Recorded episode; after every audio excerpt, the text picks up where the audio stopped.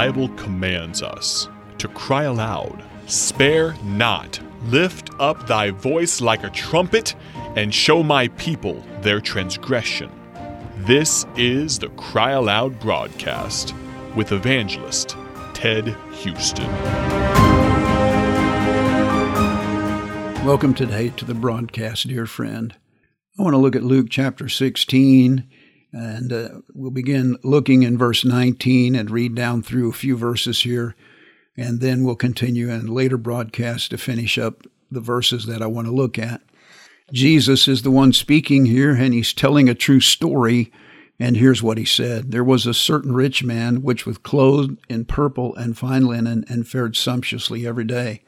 And there was a certain beggar named Lazarus, which was laid at his gate full of sores, desiring to be fed with crumbs which fell from the rich man's table. Moreover, the dogs came and licked his sores. So here we have a beggar named Lazarus. He's very poor. He's got sores on his body, and he sits at this, this rich man's gate, begging, desiring to get just a crumb from the rich man. And then the Bible says, and Jesus says, it came to pass that the beggar died, was carried by the angels into Abraham's bosom.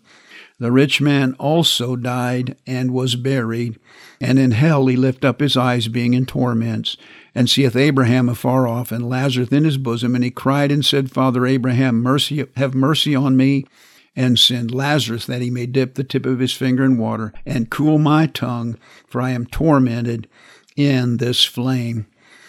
And here we find the story that Jesus tells us of this true event a rich man and a beggar. The beggar laid at the rich man's gate, desiring to be fed with some crumbs, and he died. And when he died, he was carried into, by the angels into Abraham's bosom. And then it says, And the rich man also died and was buried, and in hell he lift up his eyes, being in torments. You know, I think that Jesus emphasized and was buried because many people would think that uh, maybe he just died and and that was the end of it. But Jesus said he was buried, and then in hell he lift up his eyes, being in torments. You know, Jesus told this story because he wanted to get two truths across to mankind, and that is the truth of death and the truth of eternity. We're going to look today at the truth of death. And I hope, dear friend, that you'll think about death for yourself and think about death for others that you know. We want to look at the fact that number 1 death is an inevitable event for all mankind.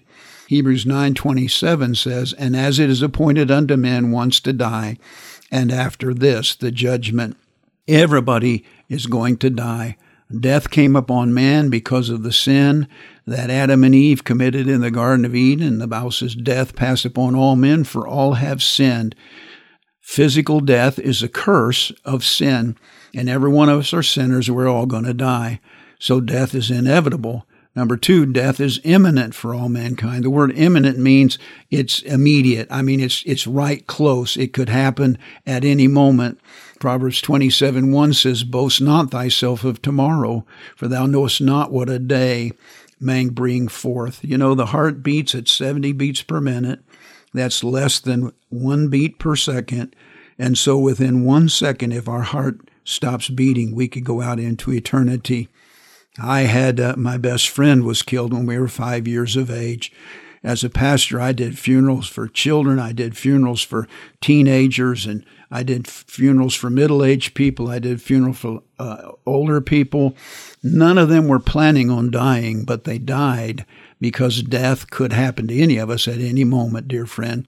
You and I could die within a few seconds from now, and it's an it's an imminent event. And then death is inescapable.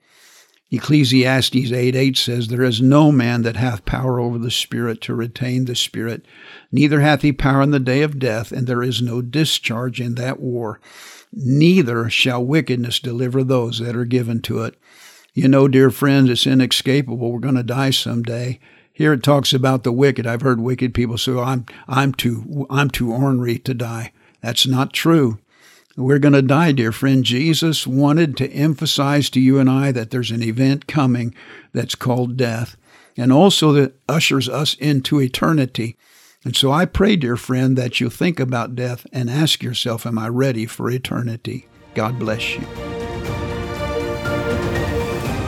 Thank you for listening to the Cry Aloud broadcast with evangelist Ted Houston, produced by Bible Tracts Incorporated of Bloomington, Illinois. Visit BibleTractsInc.org for more information.